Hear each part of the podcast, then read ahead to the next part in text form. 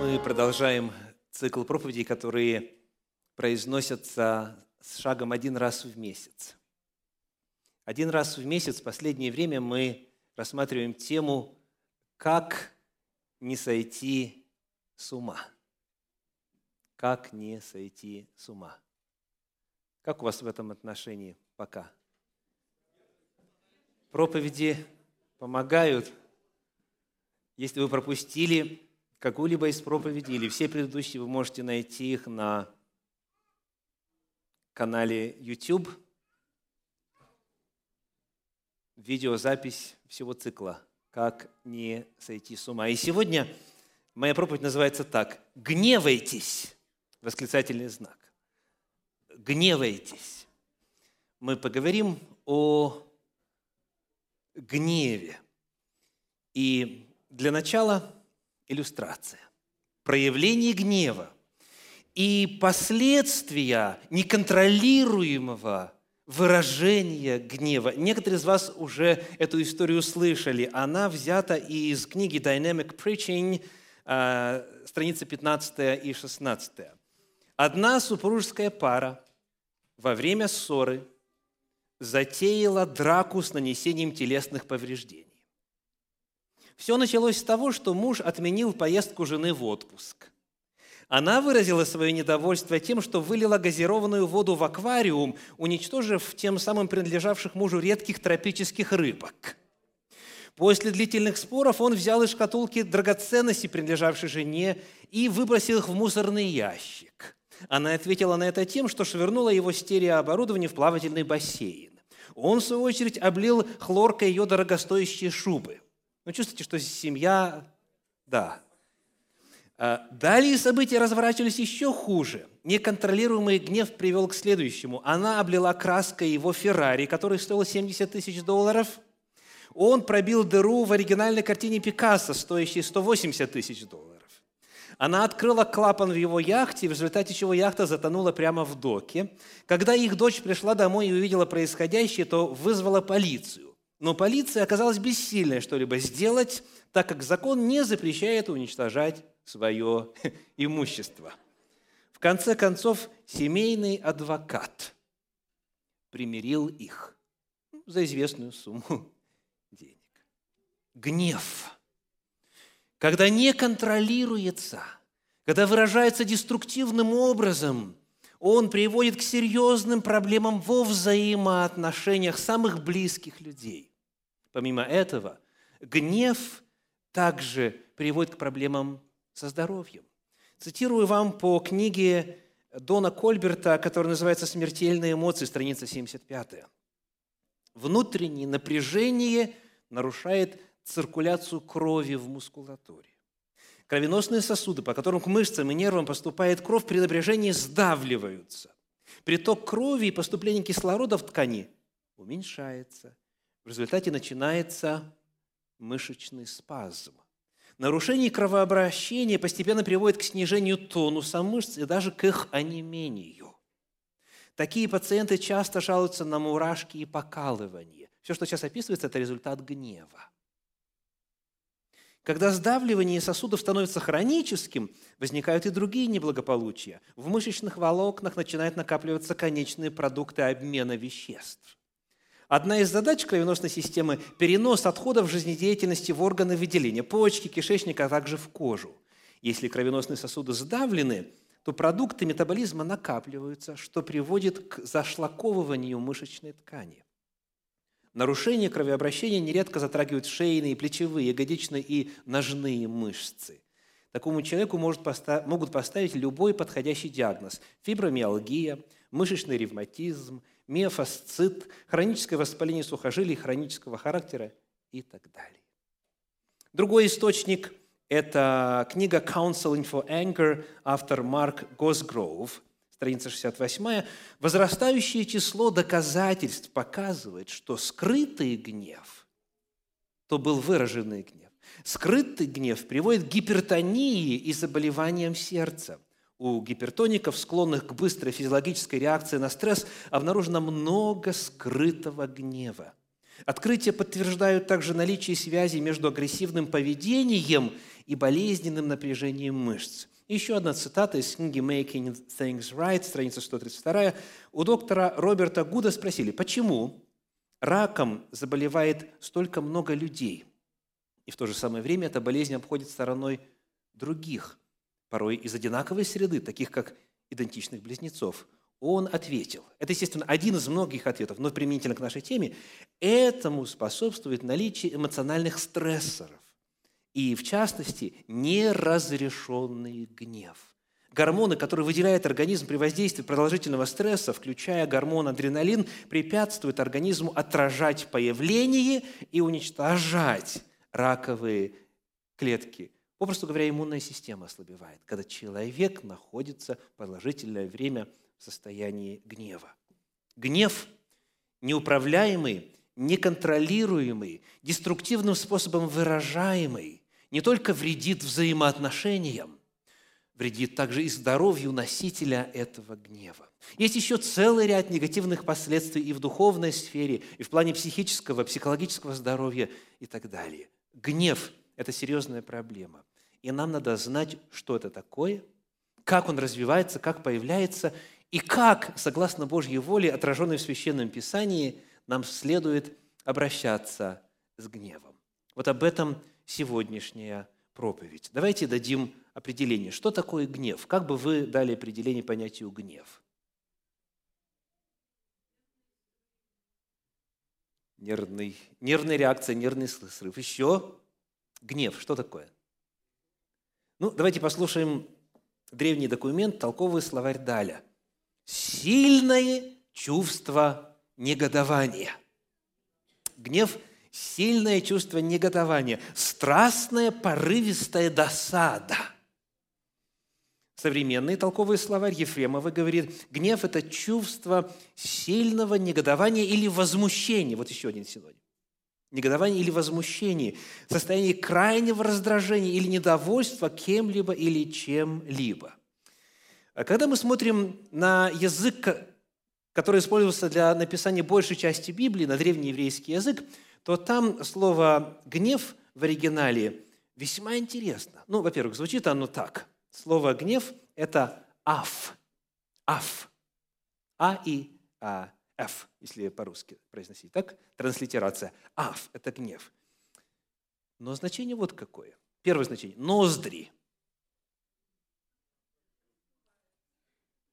Что с ноздрями происходит? Расширяются, кончики поднимаются. Так, хорошо. Второе значение э, этого слова «аф» – лицо. Что с лицом происходит? Краснеет, так, что еще? Преображается в любом случае. Да? У кого-то синеет, у кого-то зеленеет и так далее. Так. И только третье значение – гнев. То есть слово «аф», ноздри, лицо и гнев. Вопрос. Кто-нибудь видел себя в зеркало, когда вы в гневе? Тогда не до зеркала, да? Но если есть с вами добрая душа рядышком, а, попросите, попросите, чтобы вы сами себя увидели.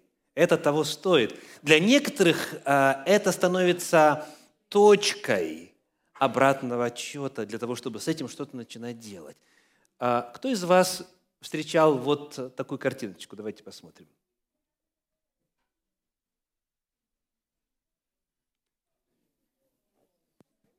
Фильм назывался «Anger Management», так, «Управление гневом» или попытка взять гнев под контроль. Вы видите, что у них с ноздрями, с лицом, с выражением лица?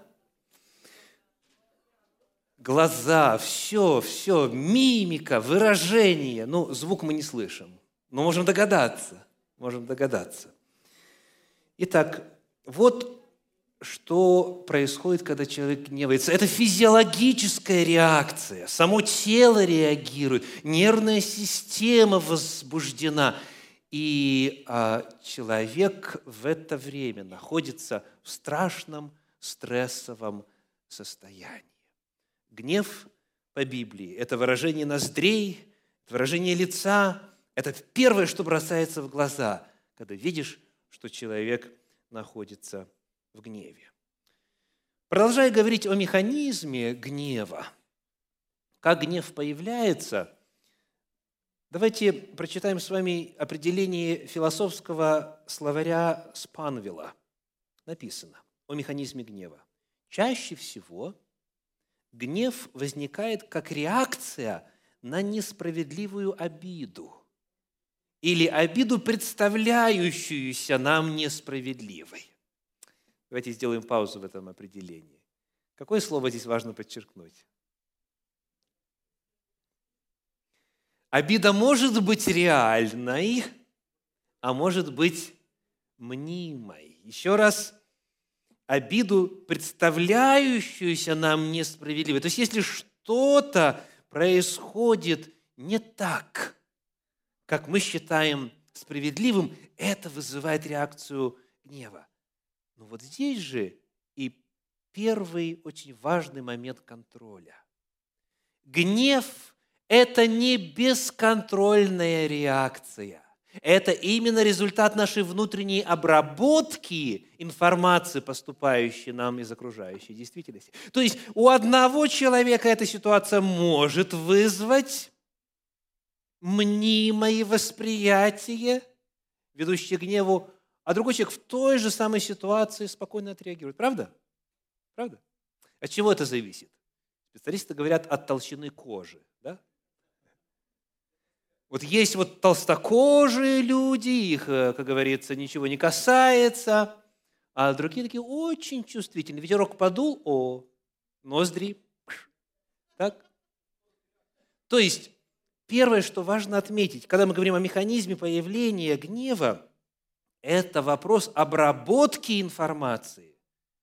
И вот на этом этапе человек властен интерпретировать для себя ситуацию так, как он находит нужным. То есть это именно интерпретация. Это не то, что кто-то вот просто вливает в нас без нашего контроля, без нашей власти, а мы в беспомощности, ну что ж, раз вливают в нас эту ситуацию гневную, будем реагировать. Нет, нет. Реакция на несправедливую обиду или на обиду, представляющуюся несправедливой. Дальше словарь говорит, к сожалению, по большей части гнев служит отдушиной травмированному нарциссизму. Нарциссизм – это что у нас такое? Самовлюбленность. Или же, говоря другим термином, это у нас эгоцентризм – когда я в центре, и когда что-то происходит не так, как мне нравится, не так, как я хочу, гнев служит отдушиной травмированному нарциссизму и вызывает не желание справедливости, а жажду мести. Жажду мести. То есть, если что-то происходит не так, как нам хочется, мы готовы, если поддаемся этому чувству, готовы своими руками вершить подобие справедливости. Итак, вот механизм. Важно помнить, что мы не обязаны гневаться. Мы не обязаны гневаться. И когда мы начинаем размышлять о том и поднимать литературу, хотя бы базовую информацию о том, что такое гнев, как он появляется и так далее, есть определенные этапы, через которые это чувство гнева проходит. Итак, что же делать с гневом? Что говорит Священное Писание? Давайте откроем послание в Ефес, 4 э, главу, 26 стих. Ефесянам 4, 26. Написано, «Гневаясь, не согрешайте, солнце да не зайдет во гневе вашем». Вот именно из этого стиха я взял название сегодняшней проповеди, а именно «гневайтесь». Но в синодальном переводе сказано «гневаясь». Вот как этот стих перевел в своем переводе епископ Кассиан. «Гневайтесь и не грешите». То есть это повеление, это императив. Гневайтесь. Точно так же в современном переводе российского библейского общества «гневайтесь, но не грешите». В действительности в оригинале, в греческом, два императива, два повеления. «Гневайтесь и не грешите». Гневаться нам не только можно, гневаться мы призваны. Нам надо гневаться. Гневаться – это очень правильно. Гневаться необходимо. И если в определенных ситуациях ничто не вызывает возмущения у человека, то значит с ним что-то не в порядке. Гневаться и можно, и нужно. Это первое. Но, что дальше Священное Писание говорит? Гневайтесь и не грешите. Вот здесь тоже выбор. Можно своим гневом и находясь в состоянии гнева согрешить, а можно гневаться и при этом не согрешать. И вот это наша задача. Наша задача выяснить, как, согласно Священному Писанию, следует выражать гнев. Вопрос, гневался ли Иисус Христос когда-нибудь? Гневался? Да не может быть. Он же агнец Божий, не отверзал уст своих – безгласен там и так далее, миролюбив. Бывало у него даже такое, да? Чем докажете? Ну, давайте посмотрим э, на, к примеру, Евангелие от Марка, 3 главу, 5 стих. Марка, 3 глава, 5 стих. Написано. «И воззрев на них с гневом, и, воззрев на них с гневом, скорбя об ожесточении сердец их, говорит тому человеку, протяни руку твою. Он протянул, и стала рука его здорова, как другая. Гневался ли Иисус? Да. Кто напомнит ситуацию? Что вызвало его гнев? Согласно стиху, скорбя об ожесточении сердец их. Ожесточение сердца проявилось в следующем. Читаем первые два стиха. «И пришел опять в синагогу», Марка 3 глава, первые два стиха. «И пришел опять в синагогу, там был человек, имевший сохшую руку, и наблюдали за ним, не исцелит ли его в субботу, чтобы обвинить его». Представляете? Человек с иссохшей рукой – обретает шанс встретиться с жизнедателем и получить назад функции руки. Но это считается грехом в субботу. Это считается нарушением субботы. Есть заповедь не исцелять в субботу? В Торе, у пророков. Нет такой заповеди. Но в каждой религиозной группе, в каждом религиозном направлении есть свои традиции, которые почитаются выражением той или иной истины Божьего Слова, но которые порой не соответствуют Священному Писанию. И вот когда Христос видит это, видит, что его хотят обвинить и специально заранее наблюдают, не исцелит ли его, чтобы возвести обвинение, на которое у них нет оснований во свете Священного Писания – он скорбит об ожесточении их сердца, и это вызывает в нем гнев. Гнев. Это оправданная реакция, правда? Это оправданная реакция. Когда происходит беззаконие, когда нарушается Слово Божье, это должно, это должно вызывать гнев. Чувство гнева само по себе не является грехом. Давайте посмотрим на еще одну иллюстрацию. Книга Бытие, 34 глава, первые семь стихов. Бытие, 34 глава, первые семь стихов. Дина, дочь Ли, которую она родила Иакову, вышла посмотреть на дочерей земли той, и увидел ее Сихем, сын Емора и Виянина, князя земли той, и взял ее, и спал с нею, и сделал ей насилие. Я пропускаю несколько стихов. Седьмой стих. Сыновья же Иакова, то есть братья Дины – пришли с поля, и когда услышали, то огорчились мужи те и воспылали гневом, потому что бесчестие сделал он Израилю, переспав с дочерью Иакова, а так не надлежало делать. Так был ли их гнев оправдан? Изнасиловали сестру. Конечно, оправдан. Конечно. И было бы абсолютно ненормально реагировать здесь спокойно или не реагировать вообще. Гнев – это правильная реакция, если гнев вызван нарушением воли Божьей. Однако, однако, далее о гневе этих братьев. В книге «Бытие» еще кое-что сказано. 49 глава, стихи с 5 по 7. Отец Иаков говорит, 49 глава, стихи с 5 по 7. «Симеон и Левий, братья, орудия жестокости, мечи их.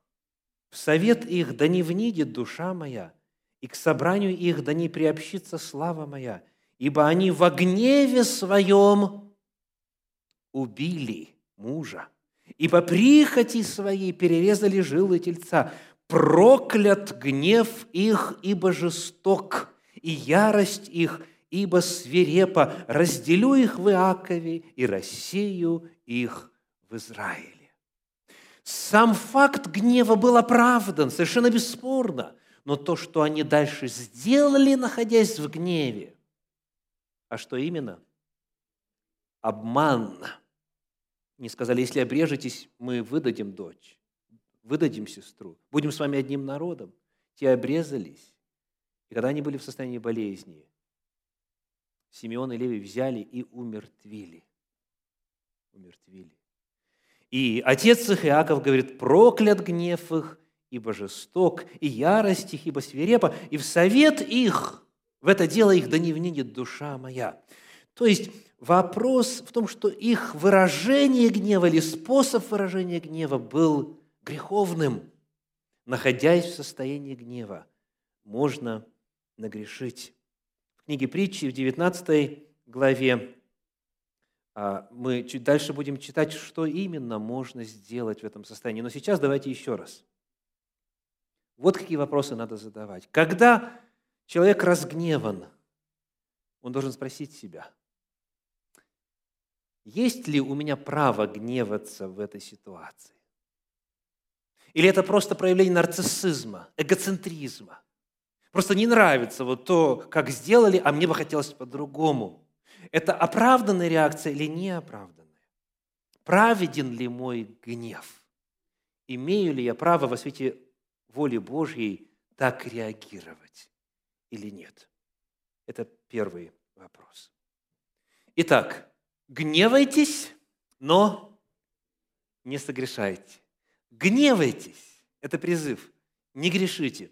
Еще один призыв. Как же работать с гневом? Что именно делать, когда вы поймали себя за делом расширения ноздрей? Что делать? Книга притчи, 22 глава, стихи 24 и 25. Книга притчи, 22 глава, стихи 24 и 25. Написано. «Не дружись с гневливым – и не сообщайся с человеком вспыльчивым, чтобы не научиться путям его и не навлечь петли на душу твою. Что это говорит нам о природе гнева? О вспыльчивости, о гневливости, что этому учатся. Это вопрос обучения – ваше чадо, которое росло в вашей семье и всегда видело только выдержку, спокойствие, благожелательный тон и так далее, вдруг приходит после посещения детской площадки, и когда вы ему отказываете в чем-то, бросается на пол, начинает дрыгать руками и ногами, биться головой о пол. Вы в страхе ужасе. Что произошло? Ответ. Оказывается, когда его друга или подругу мама пыталась забрать с детской площадки – Дитя вот таким образом выразило свой протест. А ваше это дитя сообразительное, у него ваши гены, голова работает отлично. И он смотрит, как на маму это дело подействовало. Он думает, о, давайте и мы попробуем. Поставили эксперимент. Чем больше людей вокруг, тем больше эффективнее работает. Гневу, неверному, деструктивному выражению гнева учатся а также верно и обратное. Если вы с негневливыми людьми общаетесь, со спокойными людьми общаетесь, то что происходит? Вы тоже от них учитесь. То есть первое, вот это очень важно. Библия представляет ситуацию так, что формам выражения гнева обучаются либо созидательным, либо отрицательным. То есть влияние окружения, где человек растет, где работает, где обретается, где воспитывается, имеет решающее значение на то, как он или она выражает свой гнев.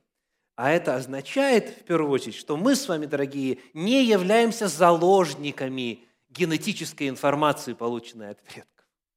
Ну и говорят, ну я просто такой, у меня просто такой темперамент, ничего поделать не могу. Нет, дорогие. Если родители правильно отреагируют в правильном возрасте, и раз, и два, и десять, и сколько надо, то вы будете гнев выражать правильно. А некоторые из родителей, которые с детства не воспитывают детей, не учат их зрелым, конструктивным формам выражения родителей, э, гнева, так, эти родители потом в подростковом возрасте и дальше порой до конца жизни своей вынуждены терпеть проявление деструктивных форм гнева в свой адрес от своих детей. Это вопрос обучения, и это благая весть. Это означает, что даже самый гневливый из присутствующих, самый вспыльчивый из присутствующих может научиться реагировать спокойно. Я вспоминаю, как в отрочестве, однажды поехав на открытие богослужебного здания в городе Бугульма, Татарстан. Я познакомился там с одним молодым человеком. Он на два с небольшим года старше меня. Он сегодня присутствует на богослужении. Да, пути Господни подлинно интересны. Вот. И я помню, как я был впечатлен реакцией этого молодого человека вот, ну, на все вокруг. Там был вопрос, связанный с изменением планов о передвижении, как возвращаться домой, там вопросы билетов, поездов, машин и так далее, и так далее. Он реагировал очень и очень спокойно. Во, во всем манеризме, в выражениях, в, в тоне голоса – Спокойствие, спокойствие, спокойствие. Я думаю, м-м, вот это да. Мне такая реакция по душе была всегда, но в силу определенных вот обстоятельств не всегда получалось. А тут я увидел, что может получаться.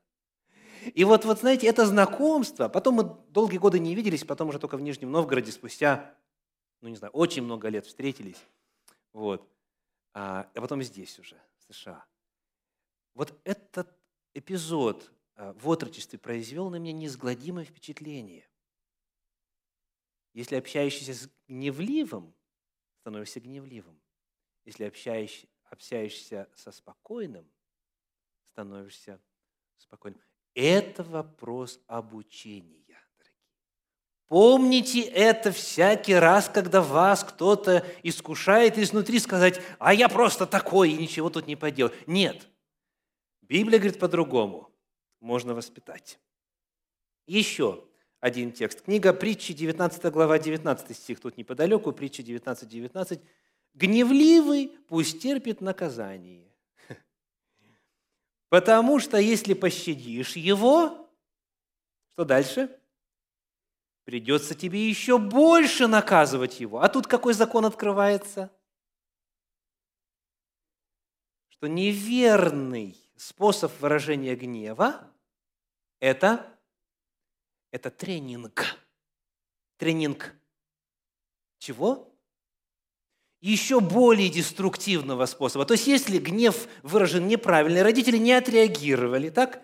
Потому что книга притчи – это как а, отцам и матерям воспитывать сыновей, да, сын мой и прочее, прочее. Вот, если ты его не наказал, если так просто осталось, то в следующий раз он еще больше будет гневаться еще деструктивнее будет гнев проявлять. Еще раз читаю, дорогие, это очень важно. Гневливые пусть терпят наказание, Потому что если пощадишь его, придется тебе еще больше наказывать его. Почему больше наказывать? Потому что он еще больше будет заслуживать, он еще неправильнее будет гнев выражать. Поэтому семьи, в которых к бесконтрольному выражению гнева детей относятся как к явлению неизбежному, в этих семьях бомба замедленного действия ждет взрыва. Это будет разрушительно и для самого человека, молодого, юноши или девушки, для родителей, для общества. В состоянии гнева человек может чуть-чуть дернуть рулем влево или вправо, и пойдет цепная реакция. И десятки людей могут пострадать. В состоянии гнева человек может не ту кнопку со злости нажать, и пойдет цепная реакция, и что-то взорвет, и так далее. То есть, если его не накажешь, а если теперь я к взрослым говорю, нам, нам уже не, некому, неко, нас некому наказывать.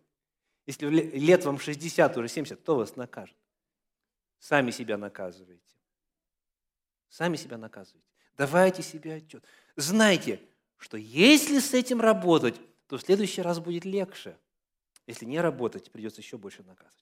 Итак, это благая весть. Гневом можно управлять. Мы не заложники наследственности. Что же именно делать? Первое. Книга Псалтирь, 4 э, глава, 5 стих. Псалом 4, стих 5 написано «Гневаясь, не согрешайте, размыслите в сердцах ваших на ложах, на ложах ваших и утишитесь. Итак, первое, что надо делать? Поразмыслите. Поразмыслите. Мы уже об этом сегодня говорили. Нужно самому себе дать оценку. Я гневаюсь, я в гневе. Оправдан ли мой гнев? Почему я гневаюсь? Что именно меня беспокоит? Что именно вызвало мой гнев? Первое, поразмыслите, поразмыслите, поразмыслите. Не торопитесь выражать гнев. Подумайте, обмозгуйте это дело. Книга притчи, 19 глава, стих 11.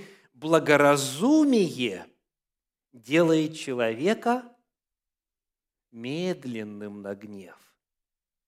Благоразумие делает человека медленным на гнев, и слава для него быть снисходительным к проступкам. Что помогает? Благоразумие. Так? Вот в английском переводе good sense, здравый смысл. Здравый смысл помогает. То есть подумайте, подумайте, проанализируйте. Это сделает человека медленным на проявлении гнева. Еще какой очень важный совет – быть снисходительным к другим. Быть снисходительным к другим.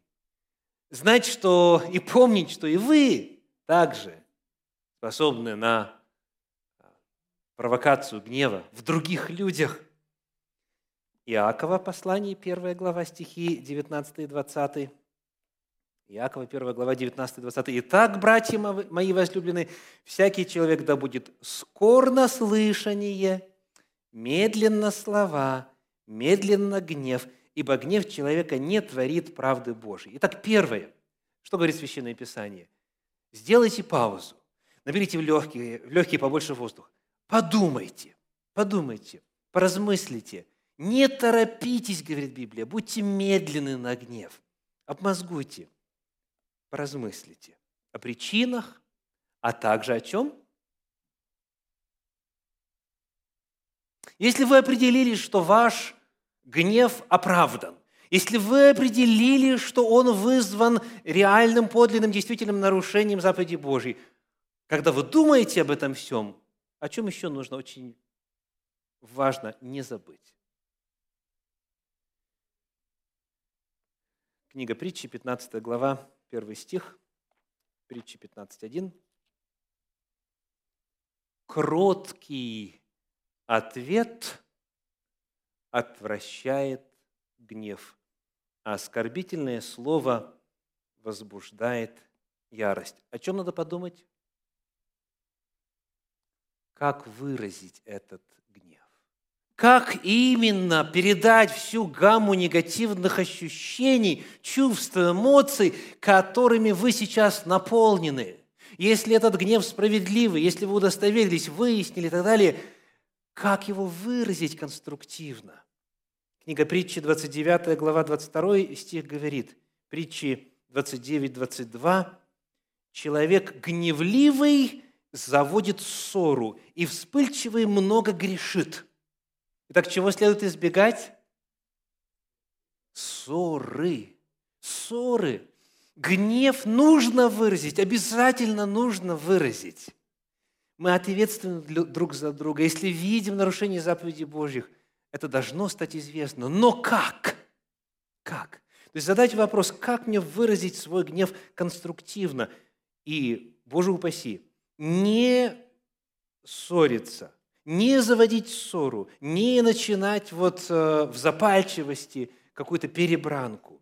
На эту тему послание в Ефес, 4 глава, стихи с 19, вернее, с 29 по 31. Послание в Ефес, 4 глава, стихи с 29 по 31.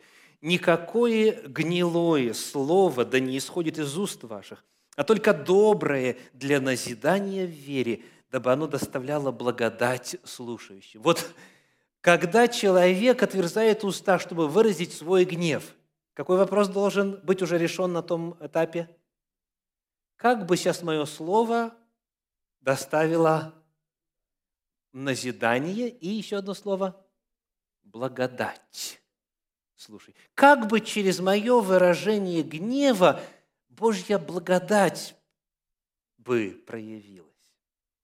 И дальше, не оскорбляйте Святого Духа Божия, которым вы запечатлены в день искупления. Всякое раздражение, и ярость, и гнев, и крик, и злоречие со всякой злобою, да будут удалены от вас.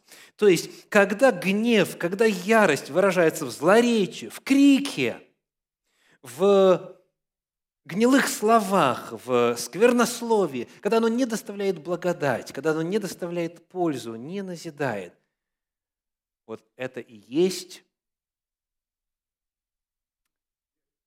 грех в выражении гнева. Вот это и есть грешить в состоянии гнева. Итак, когда человек задается вопросом о том, почему это меня выводит из себя, оправдано ли это или нет, очень часто по итогам размышления человек как Псалом говорит, утишить. Он успокаивается, замолкает, и все. Он понимает, что зря это было. Но если оказывается, что все-таки есть причина, и она оправдана с точки зрения Божьей воли, следующее, о чем надо задуматься, как этот гнев выразить. Выразить словесно, сказать, назвать а, своим именем, что произошло. Но помнить при этом, что главная задача – помочь этому человеку. В первую очередь. Увещевай, увещевай брата своего, ближнего своего, говорит книга Левит, 19 а, глава. Увещевай, увещевай. Это наша главная задача. Если он послушает, приобрел ты брата своего. Если нет, скажи двоим троим и так далее. А, помните эту формулу. Но очень важно, чтобы этот гнев был выражен конструктивно. Господь, слава Богу, продолжал меня учить и в отрочестве, и в молодости, и уже в зрелые годы. Я благодарю Бога за то, что в свое время Он дал мне смелость начинать выражать гнев. А, к сожалению, очень распространено в христианстве понимание о том, что гневаться – это грех. Да? Что гнев – это грех. Нет, гнев – это не грех. Грех – то, как ты его выражаешь. И когда я стал выражать свой гнев, прямо, открыто, но стараясь с любовью. Тут же не становилось, ну кто опишет чувство? Легче. Гора с плеч, мне легко, я свой долг выполнил. Бог дал мне силу удержаться и не наговорить колкости, сарказма и, как говорится, словарный запас не истощить понапрасну. И мне хорошо. И человеку хорошо. Оно может быть неприятно, когда кто-то вот нас даже с любовью пытается вот э, как-то наставлять и так далее. Но, по крайней мере, это повод задуматься. И вы знаете, апостол Петр писал нам, кто сделает вам зло, если вы ищете добра?